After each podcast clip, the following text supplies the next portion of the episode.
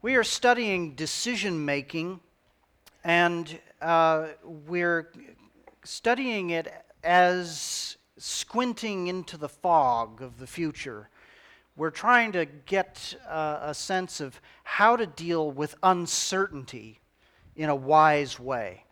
And what we're finding out is that making decisions really isn't a matter of having good plans or being rational uh, or having like cost benefit analyses or pluses and minuses uh, and evaluating the, the courses in your life. It's not really about that. How we make decisions depends entirely on our hearts toward God. If our hearts toward God are filled with the awe, the reverence, the fear, the love that He deserves, then we know something about that fog. We know that He's going to lead us through the fog. We know that He's good for whatever is in that fog. And we know that He'll lead us out the other side, and we will be safe, secure, and uh, empowered by the way that He leads us. So we're, we're discovering that decision making is really about the work of the gospel in our hearts. And uh, it's about uh, taking responsibility for the decisions that we make and acknowledging the fact that God is at work in our life to remake us, to make us wise decision makers, to make us godly. He is not at work in our life to take our decisions away. He is not at work in our lives to convince us that what we really need is just for Him to tell us everything that we need to do and then just obey. That is not what we're finding in the book of Proverbs. The book of Proverbs is telling us, and I believe what we'll see this morning, the gospel is telling us that God is doing a renovation of our minds and our hearts so that we take decisions on boldly, courageously, and we make those decisions in His wisdom. We take responsibility for them. We own the uncertainty. And as we will see this morning, we also own our errors. Let's talk about after we make decisions and how we think about the, the decisions that we've made in the past, how we think about uh, decisions from this past week and from years ago. Uh, how do we deal with uh, the patterns of our lives, decisions that we've already made? I find that uh, many people in our culture are living in a fantasy world and I'm, I'm going to call this fantasy world a world of serial sincerity. This is a, a, phrase we started to use about 20 years ago with reference to politicians. Politicians seem sincere at the moment they say what they say. In other words, while they're talking to you, while they're on the screen making the promise, while they're saying the thing about their policies or whatever it may be, they seem to believe what they're saying. They're seem, they seem to be sincere and they are equally sincere when they change their minds and when they break their promises and when they change their story about the things that they did. We began to notice that politicians have this way of preying on our trust and confidence in them, and they do it by believing what they say at the moment they say it. And so I noticed that phrase coming up about 20 years ago about politicians, and what I'm going to do this morning is going to take that phrase, serial sincerity, and say this We are now the culture of serial sincerity. There is a hollowness to us. Uh, a hollowness that seems to believe what we say at any given moment about our intentions, about our beliefs, about our plans, our desires. We seem to believe it, But at the next moment, when all of that changes, that hollowness inside does not stay faithful to what we said. Instead, we just morph. And we believe the next set of things that we say, the next set of excuses, the next account of our motivations for what we uh, said before and the plans that we made before. In other words, a lot of our decision making is infected by this fantasy that well, I'm a sincere person. I'm a lot like this guy here. I'm just the prince of sincerity here. I'm just, you can believe what I say. You can believe what I tell you. I mean well. Everything that I say, I mean from the depths of my heart, even and especially when it changes. And in this fantasy world, it's like nailing jello to the wall to get us to commit to a decision that we've made in the past, or even to commit to the account the reasons why we made that decision in the past. So, what we're going to confront this morning is the fact that a lot of our problem in decision making is that we refuse to own our errors. We want instead to believe that we're always right, we always have good intentions, we always have good plans, and we don't want to confront the things that are deep down underneath our intentions. We don't want to confront our needs. We don't want to confront our sins. And as a result of that, we make stuff up about the decisions that we make. And so we want to talk about this this morning from the point of view of this text, Proverbs chapter 30, verses 32 and 33. If you have been foolish, exalting yourself, or if you have been devising evil, what does it say next? put your hand on your mouth. And that's what is interesting to me this morning. It doesn't say immediately change course, although you should do that. It doesn't say wise up if you've been foolish, although we should. It doesn't say repent of evil, although we should. It says if you've been doing these things, or Maybe put it this way if you've been making these kinds of decisions, put your hand on your mouth. Stop making excuses. Stop rationalizing. Stop saying the things that will make you seem a better person, a wiser person. Just put your hand on your mouth. That's step one. Why? Verse 33 For pressing milk produces curds, pressing the nose produces blood, and pressing anger produces strife. We're going to talk about this this morning. We're going to look at uh, the reality that is in this proverb. We're going to look at three words that express the reality of the world we're living in.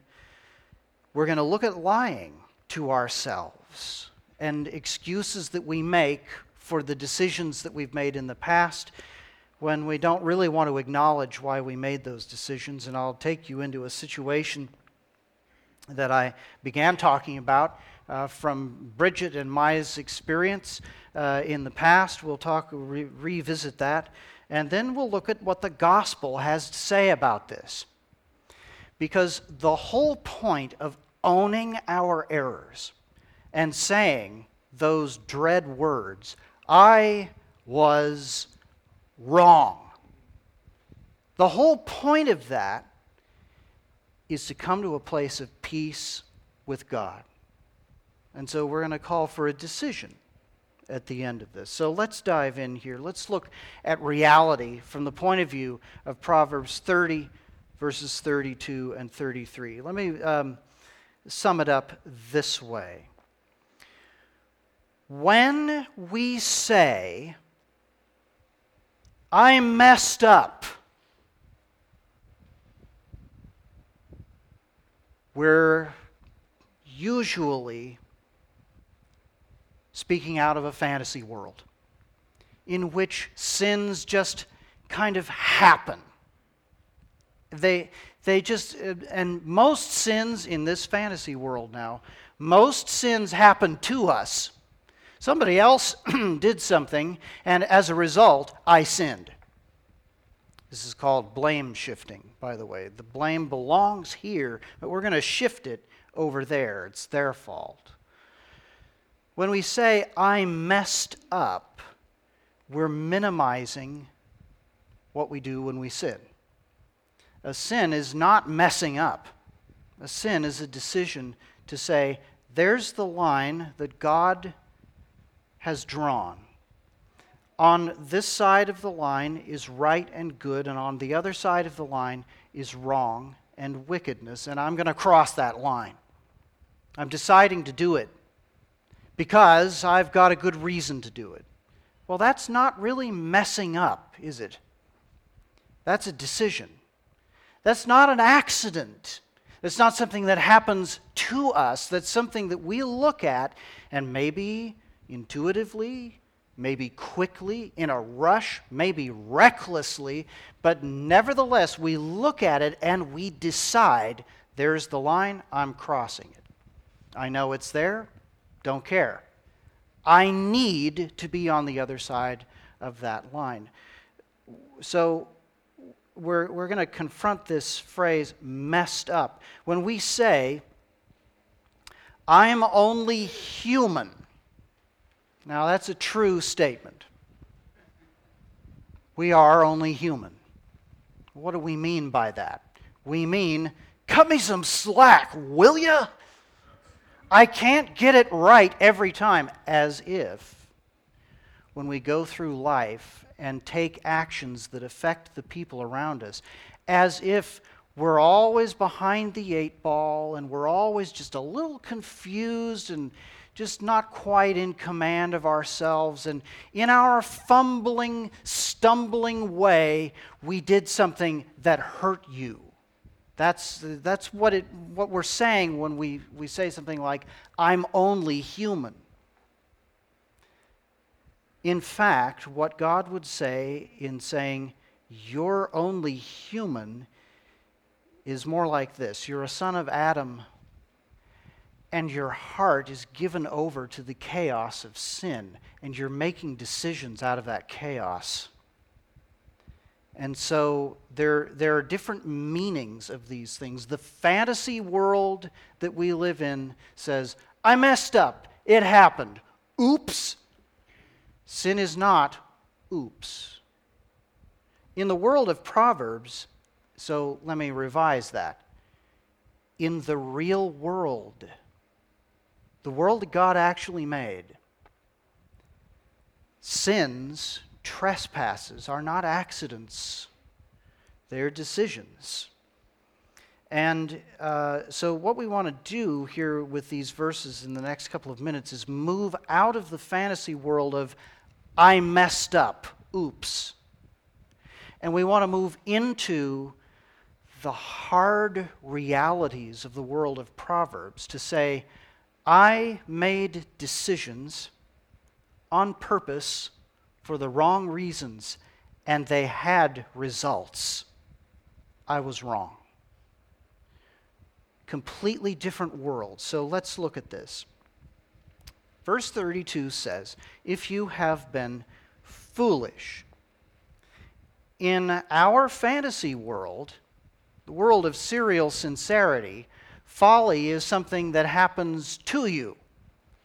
It's something that is kind of unfortunate, but it's usually kind of funny, and we just laugh it off. In the world of Proverbs, folly is not that at all. We've been confronting this over the past years. We've learned this word and the way Proverbs uses it. In the world of Proverbs, foolishness, folly, is a scornful rejection of God's wisdom. It's saying, I got this. I already know what is right for me. I don't need you or you or you, God, to tell me. That's what folly is. And so uh, the, the way Proverbs 1 7 puts it is the fear of the Lord is the beginning of knowledge. Fools despise wisdom and instruction. In Proverbs, folly lifts itself up above all knowledge and wisdom and says, I'm so much bigger than this. I'm so much better than this. I so don't need you. So, this is where Proverbs is coming from. And in, in Proverbs, folly is not. Um, it's not an accident, it's not an oops, it's a reality. And in this case, he is saying, if you have been foolish, exalting yourself, if you have been scornful of wisdom and knowledge, and you've been stepping on people to advance yourself, if you have been trampling on the dignity of others in order to raise your own ego, if you have been abusing other people in order to bend them to your will, if you have been exalting yourself, if you've been foolish, then there's something you need to do about that. So, the, the first thing we need to observe here is that folly is a real thing in Proverbs. It's not, um, it's not a squishy concept in Proverbs. It's a hard granite wall that we run into. It's as real as gravity, it's as real as calories. You can wish it away, but it's not going to go away.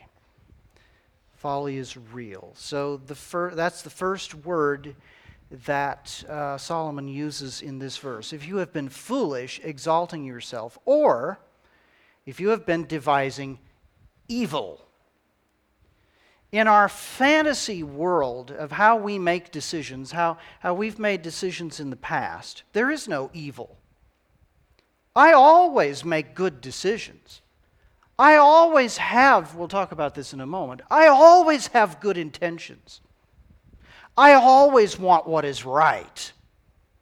I always want what's best for you. This is the account that we have of ourselves in our fantasy world. And Solomon comes at us and says, There's this thing called evil. It's a real thing. It's, a, it's not a squishy concept. It's not a concept that just applies to other people. It applies to me. So go to Proverbs 6. And let's look at a couple of descriptions of evil.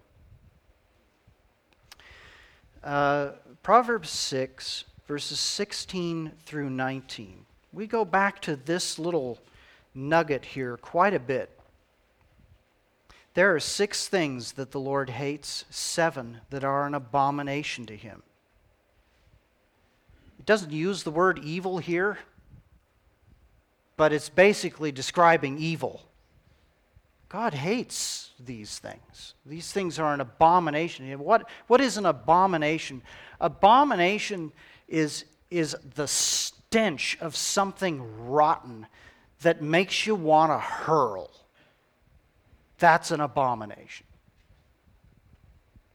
And so here are the, the six things, seven that are an abomination to him haughty eyes, a lying tongue, and hands that shed innocent blood, a heart that devises wicked plans. Wickedness, a close synonym to evil. Very parallel concept. It's malicious, it means harm. Feet that make haste to run to evil. There's our word. So when evil's out there, there there's a certain part of us that runs toward it, hurries up, quickens the pace to meet it. a false witness who breathes out lies, and one who sows discord like a crop in, in sowing season.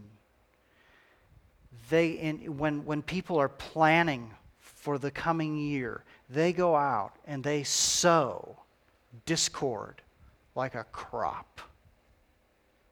Things that the Lord hates.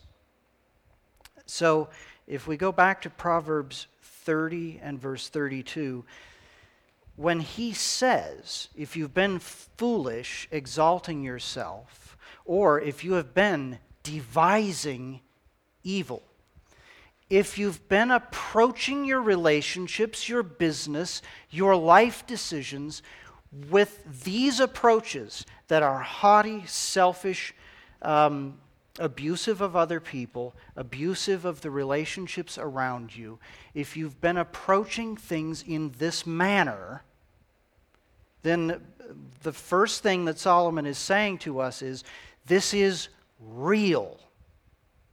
This is a reality as real as gravity, as real as calories. Evil is a thing, and we participate in it. Now, you say, Pastor, you you keep saying that. Why do you keep saying that folly and evil are real? Because, beloved, we don't believe that. We believe it of other people, we just don't believe it about our own decisions. We believe it when somebody hurts us, and we can believe that someone else is foolish, or someone else is to blame, or someone else has done evil. But of ourselves, we stop and say, "Oh no, no, no. I didn't I didn't mean that. I didn't intend this. I didn't and the revisions start. And the new stories start about what we actually meant by the decisions we made. And Solomon is bringing us up short and saying, Stop it. If you've been doing this, know that you've been doing something real and engage with that reality. Come out of the fantasy world and engage with the real one. There's one more thing that Solomon is saying is real. Verse 33 Pressing milk produces curds. So, I don't know much about this, but if, if you agitate milk, he's saying it's going to thicken up and it's going to produce curds, right? It's just kind of one to one. That's how this works. This is real life. Press milk, produce curds. Pressing the nose produces blood. Anyone want to volunteer for a, a, an exhibition of how this works? No, because we know this is true. This is really going to happen. If we actually do that, if we put enough pressure on the nose, it's going to bleed. Because that's life. That's how this works. One to one, cause and effect. And pressing anger produces what? Strife. If you keep pushing, keep needling, keep provoking, or maybe you could put it this way if you stay in your fantasy world with the people around you and they can't get through they, they somehow they can't break through the barrier that veil of your dream world of who you are and why you make the decisions you make if they can't break through then if you keep pushing that anger one to one, cause and effect. It's going to produce a real thing, strife in your life. And that strife is not going to be their fault. It might be partly their fault. They may have things to own about this in relation to you. But Strife is real, and the cause and effect of generating strife in your life is a real thing we need to get our hands around. And the only way to do that is to come out of the fantasy world. So much of Proverbs is uh, in this vein of stop dreaming, stop imagining that the world will become what you want it to be. It won't.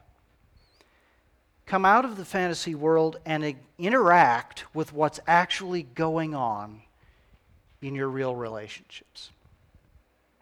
So let me just make this observation.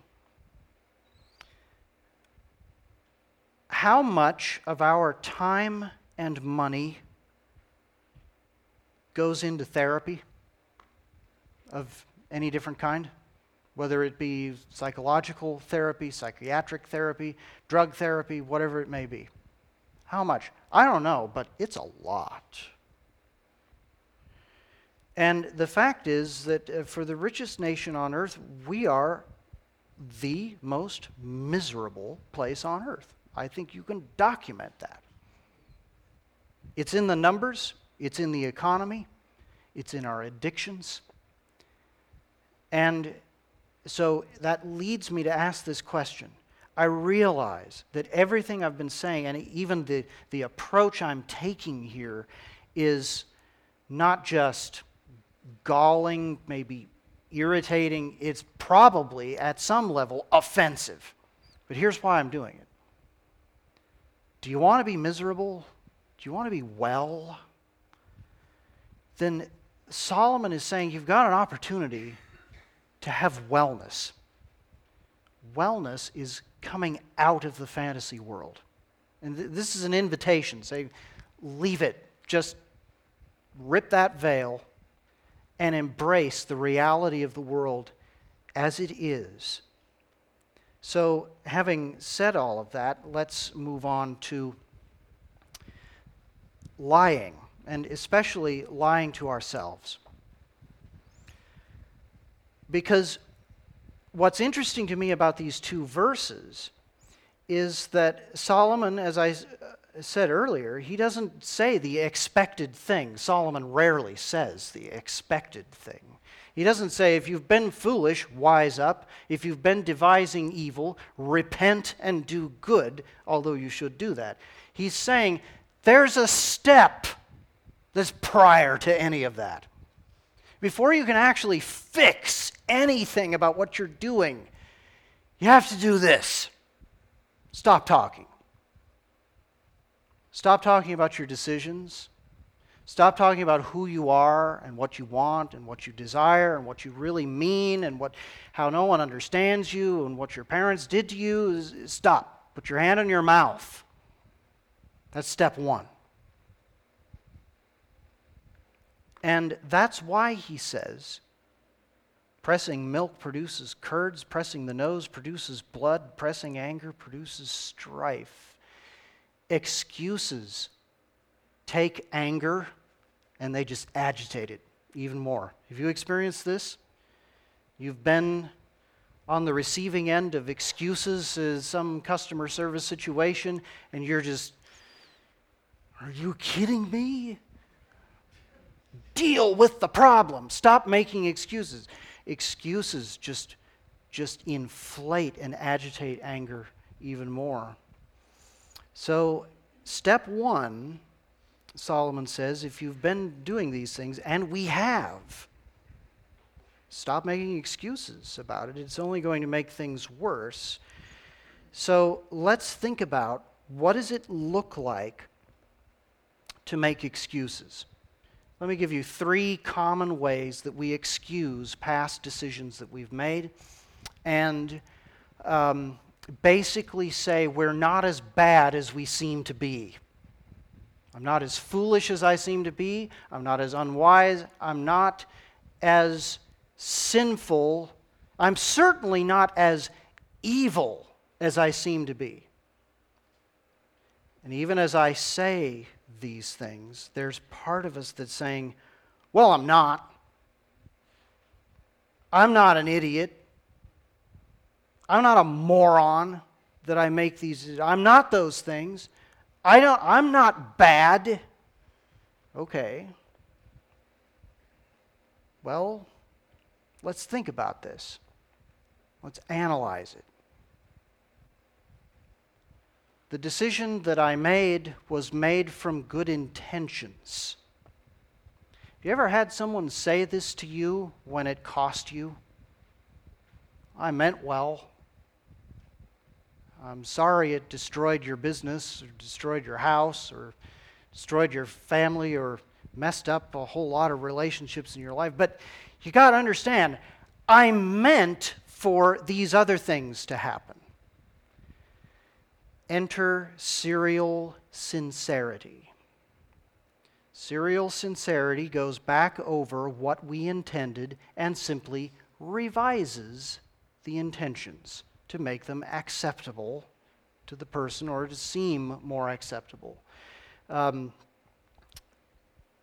you hear this all the time. You hear one rationale for a set of decisions going in, and then you hear another rationale going out on the other side of a decision. So, in a, in a real life situation uh, that I brought up to you last week, Bridget and I, many years ago, were facing a, a decision of which church to, to engage with and and because um, we I was looking for a pastoral position, and and I, as I told you last week, there was one near Santa Barbara, and it was in this wonderful community, wonderful people. They all look great. Everything's just everything is just so clean and nice, and all of this stuff, and and and uh, as I said last week, all the signs were pointing to Santa Barbara. Go there, absolutely. Minister there. They need the gospel in Santa Barbara. The other church was in a, to say a poorer community is radically understating it. They were not in the same universe at all where you've got economic development and, and, wealth going on in one place, you've got wealth fleeing the other place. And hardship, unemployment, difficulty, all these, these kinds of things. So, as I said, we're evaluating these two churches from totally different worlds. And emotionally, the signs are saying, go to Santa Barbara, minister there. But uh, remember, there were a couple of considerations about that we began to notice that um, everyone, every family we saw, was on two incomes, which tells you right away in order to sustain the lifestyle that the community had, you had to have two incomes. Because in order to buy the house and the cars and all of the stuff, you just have to have that much more money. Now, I'm not uh, saying anything against two incomes, but we had made a decision. Bridget and I had made a decision that we were going to be a one income family because of the way we wanted to raise kids.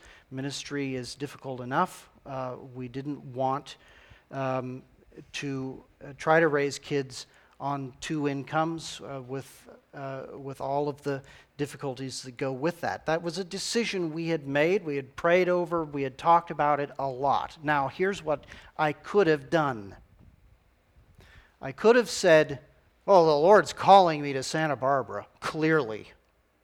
Obviously, this is the best opportunity. The Lord's opening this door, to use that language. And I could look at all of the, the lifestyle there, and I could say,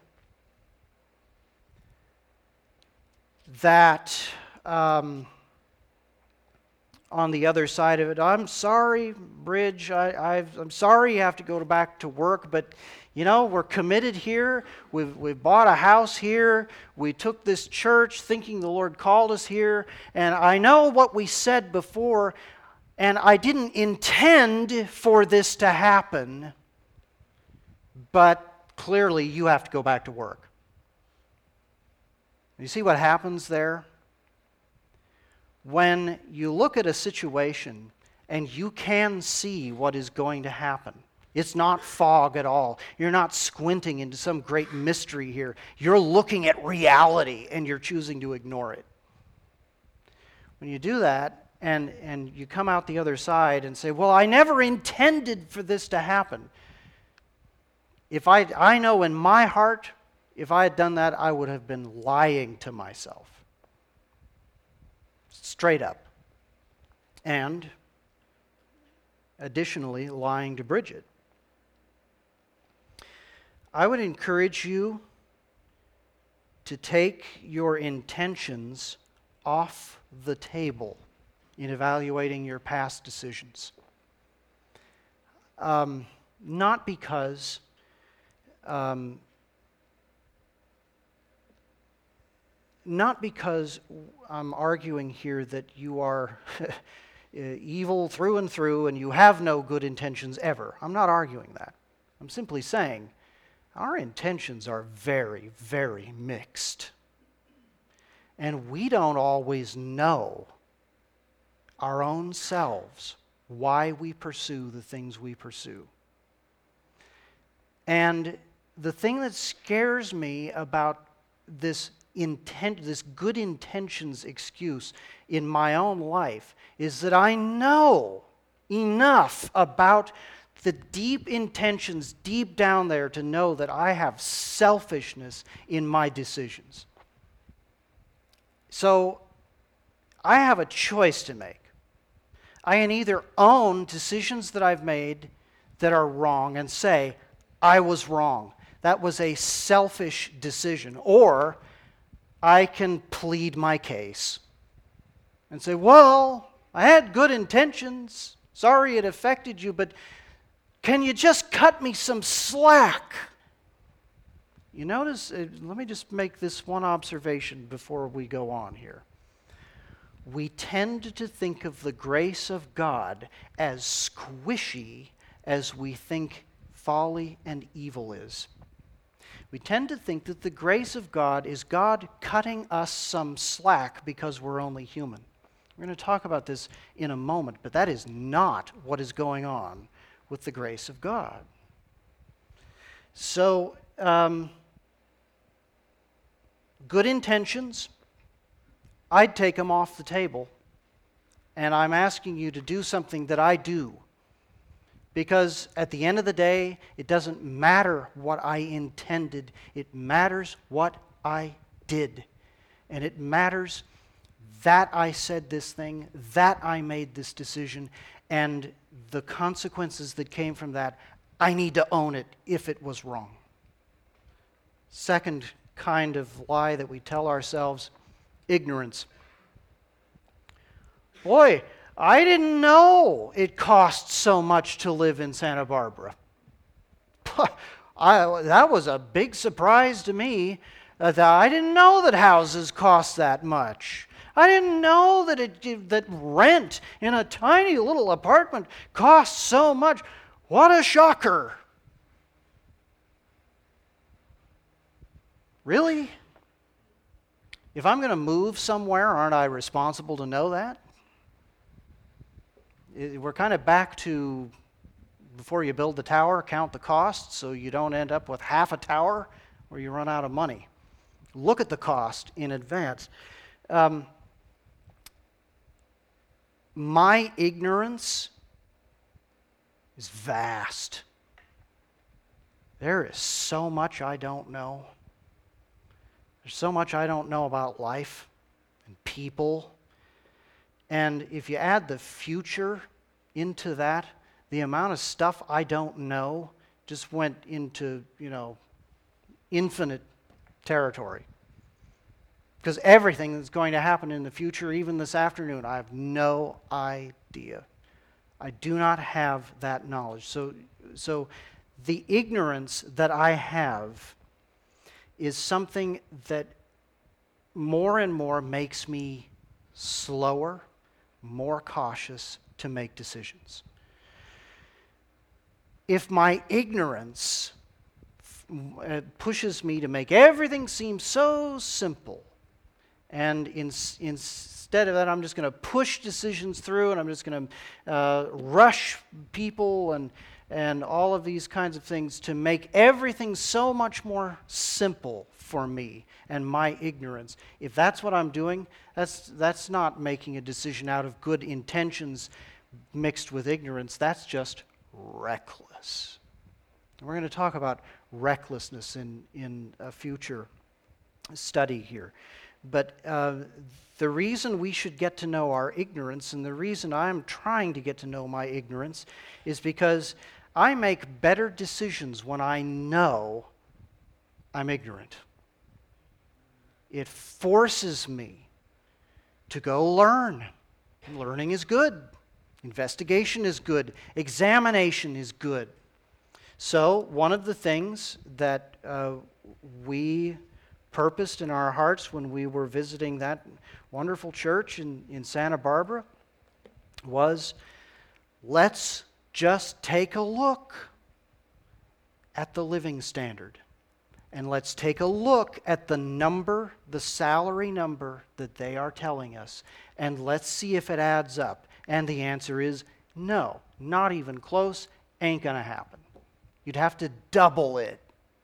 You'd have to double it and add a third more in order not to be in trouble day one you arrive in that community. So, ignorance, when, when I find myself saying, Oh, I didn't know that, then I, I'm, I'm, I'm telling myself, I just need to own the fact that I didn't do my homework, I made the wrong decision. I'm saying that I should not have been ignorant. Now, if there's lying going on, people covering up things, and I mean, that's a different story, but this is about owning my errors, not talking about other people. This is about moving out of my fantasy world in which I am this perfect decision maker who always intends good and dealing with reality. So I'm going to own my errors and I'm going to leave the errors of other people to them. Last one compulsion. Well, I just had to. I just, I just couldn't not do it. I couldn't look at Santa Barbara and just walk away. I couldn't do that. I was, I was compelled, and honestly, I think, I think the Lord was leading me. It was the compulsion of the Spirit of God. See what you can do with this? It's, it's so great uh, the Lord's leading. It serves so many purposes, including our lack of self control. Compulsion is when someone has a gun to your head and forces you to do something contrary to your will. That's what compulsion is. Lack of self control is not compulsion. A lack of self control is a kind of folly and when the Spirit of God takes over our lives and fills us and begins to lead us, the fruit of the Spirit starts to yield love, joy, peace, patience, kindness, gentleness, and on and on, all the way up to this little item that, I don't know, it's there at the, at the end of that phrase, and we all just kind of forget about it self control. Question What if Jesus died on the cross because I decided that I didn't need to control myself? Let me ask that question again. It's worth pondering. What if Jesus died on the cross because I decided I really didn't need to control myself? I was fine. The reality is that the Holy Spirit of God comes into our hearts to reverse everything of sin and the curse from Genesis chapter 3. And in reversing all of that, the finishing touch is self control. And so a lot of times we find ourselves saying, Well, I just, I just couldn't help myself. And Solomon is just, yeah, really?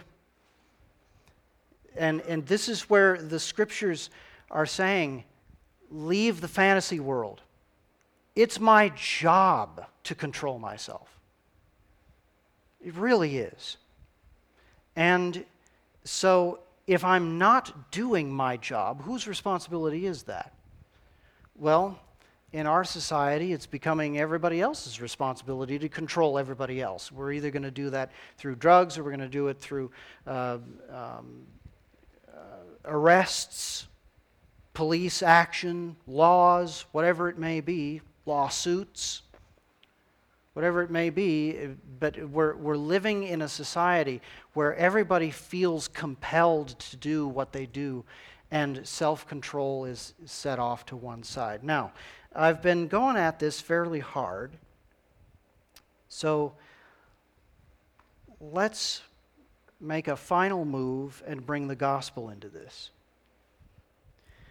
Because what we think about the grace of God is that God realizes that I'm only human, and the gospel, the grace of God is that He cuts me some slack.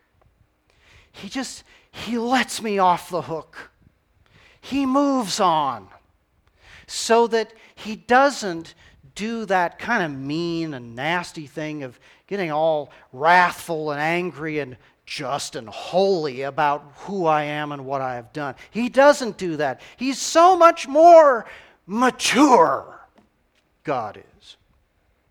He's so adult. He doesn't get angry at who we are. And and what we have done. So, what we've just seen is that Proverbs is saying when we deceive ourselves about the decisions we've made in the past, we're living in a fantasy world, and step one to correct that is to put our hands over our mouths, stop making the excuses, stop lying to ourselves, stop lying to others, and simply own the error that we have made and say, I did this, I did it for mixed reasons, but they were the wrong reasons. Ultimately, it was the wrong action, and I'm sorry that I took that action. And I'm grieved by the effect that it had on you. And I want to make this right. So we, we're coming along here now and saying the grace of God is different, maybe, from what we think it is. Here's the grace of God if we stop lying to ourselves and deny our excuses and rationalizations, if we simply call out our excuses and say, false, inadequate, no excuse, just take those things right off the list. And if we, in doing that, if we say, I was wrong, then what we're doing is we're taking an action that the Bible calls confession. You heard that word? Confession is our agreeing with God, I was wrong. You said I was wrong. And you're right. I was wrong. The gospel begins with confession. You got to think about that tax collector in the temple uh, he, won't even lift his eyes to heaven. And he says, Have mercy on me, a sinner. I'm wrong. Or Isaiah in the throne room of God. I'm dead because I am unclean and I live among an unclean people. We're wrong. The gospel starts there. If we want God to cut us slack, and take our excuses, then we're not talking about the gospel. We're talking about an idol with Jesus' name on it. It's false God. So the gospel begins when we put our hands on our mouth and say, Done. I'm stopping this. And I'm going to tell the truth about who I am. Second thing about the gospel is the acceptance of, now watch this word, pardon. Pardon is not, yeah, you messed up, but it's okay. It doesn't really matter. We'll, we'll laugh it off. One day we'll look back on all of this and we'll just have a good chuckle. That's not pardon. Pardon is something else entirely. Pardon is you were convicted of a crime And as you stand convicted of that crime, that's something that is objectively true about you. This happened. And you were the originator of this action. Pardon is when the authority comes along and says, I release you from your guilt and from the punishment of your guilt. Go your way, you are free. That's pardon. Beloved, what we have is so much better than move on. It's so much better than, yeah, you messed up, we'll laugh about it one day. It's so much better than you're only human. What we have is full and free pardon. We are cleared in Jesus Christ at the cost of what? His blood. He died for this. You know what this means? That Proverbs 30 verses 32 and 33 are preaching the gospel to us, saying, There's a step before you can turn from folly and wickedness. That step is stop the excuses, cover your mouth, and instead speak the truth. This is a call to confession. And it's a call simply to say to the Lord, Here's what I've done. I am sorry. I was wrong. And I know, I believe, I am confident that Jesus paid the price for my wrongs. And that way I can have peace with you. This is the gospel of the scriptures. Will you pray with me? Lord Jesus, there's so many things in our decision making that need to change, but ultimately, when we come down to the final analysis, what needs to change is our own sense of who you are and the reality of the world you have made. And so we call upon your name together. And we are making confession as your people that we have been wrong. We've been wrong in different ways, to different degrees. We're responsible for different things, and you know all of that. People have done wrong to us, and you know that too. But we are saying right now that we know how we have been wrong. And so we lift that wrong up to you. We ask for your pardon. We pray because of our Savior Jesus Christ that you would forgive us, cleanse us from all unrighteousness, because we want to confess our sin. And so, as we say all of this to you, we pray for your grace and your mercy and your power. We pray it especially for those here this morning who may be saying this to you for the very first time. We ask you to do a mighty thing in our hearts, that we would be the people who have integrity based on your truth, your purchase price for us out of sin, and your goodness to us. And so we ask you to help us do this in your name and for your sake. Amen. Um, if uh, we're going to take some time with questions here. If you have a question, you can uh, text it to me. If you need to slip out, uh, this is a good time to do that. We'll just take a couple of minutes on this. Thank you. Um, okay.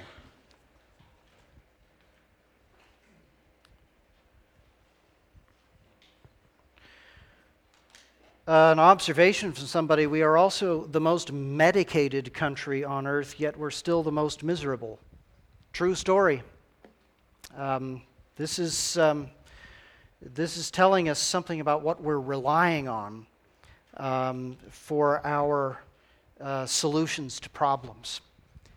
Pills can't solve the things, uh, all of these things. Um, here's another question uh, Paul says, though formerly I was a blasphemer, persecutor, insolent opponent, but I received mercy because I had acted ignorantly in unbelief. How is he not making excuses based on ignorance?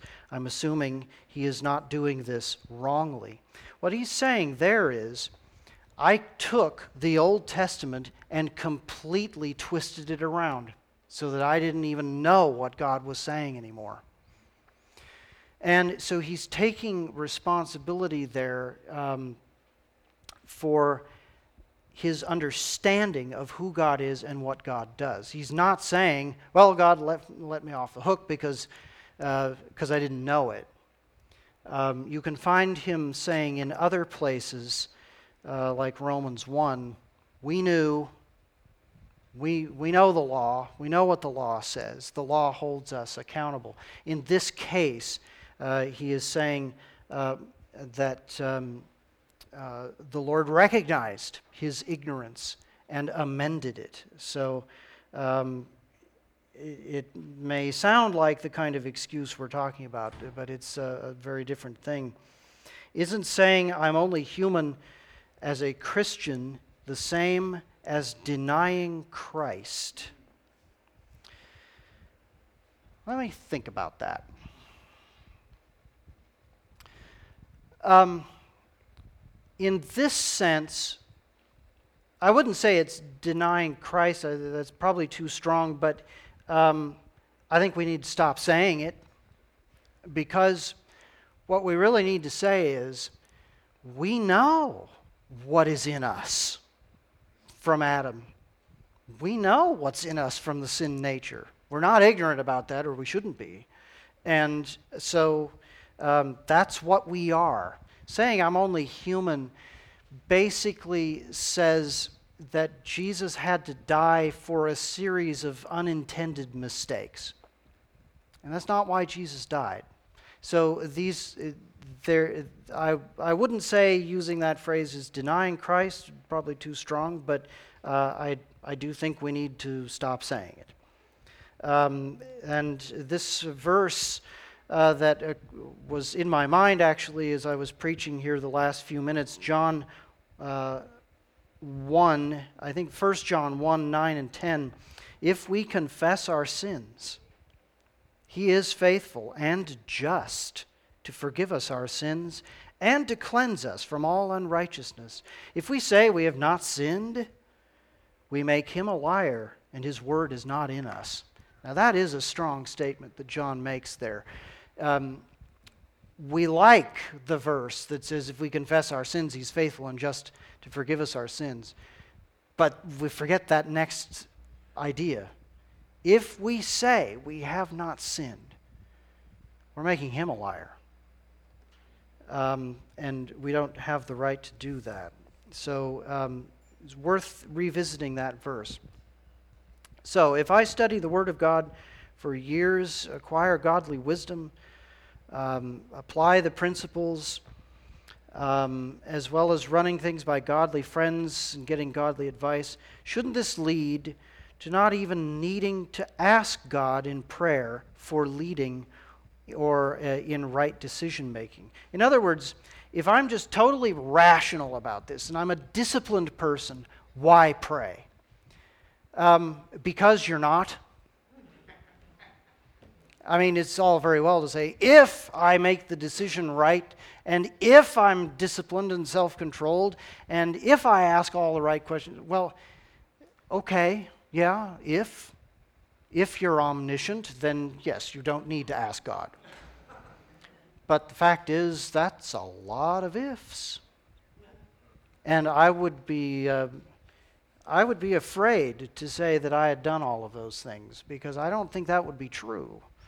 Uh, so uh, the, the role of prayer in decision making is really uh, about our ignorance and an acknowledgement that we may not know how ignorant we are, but God does, and that's why we need to pray.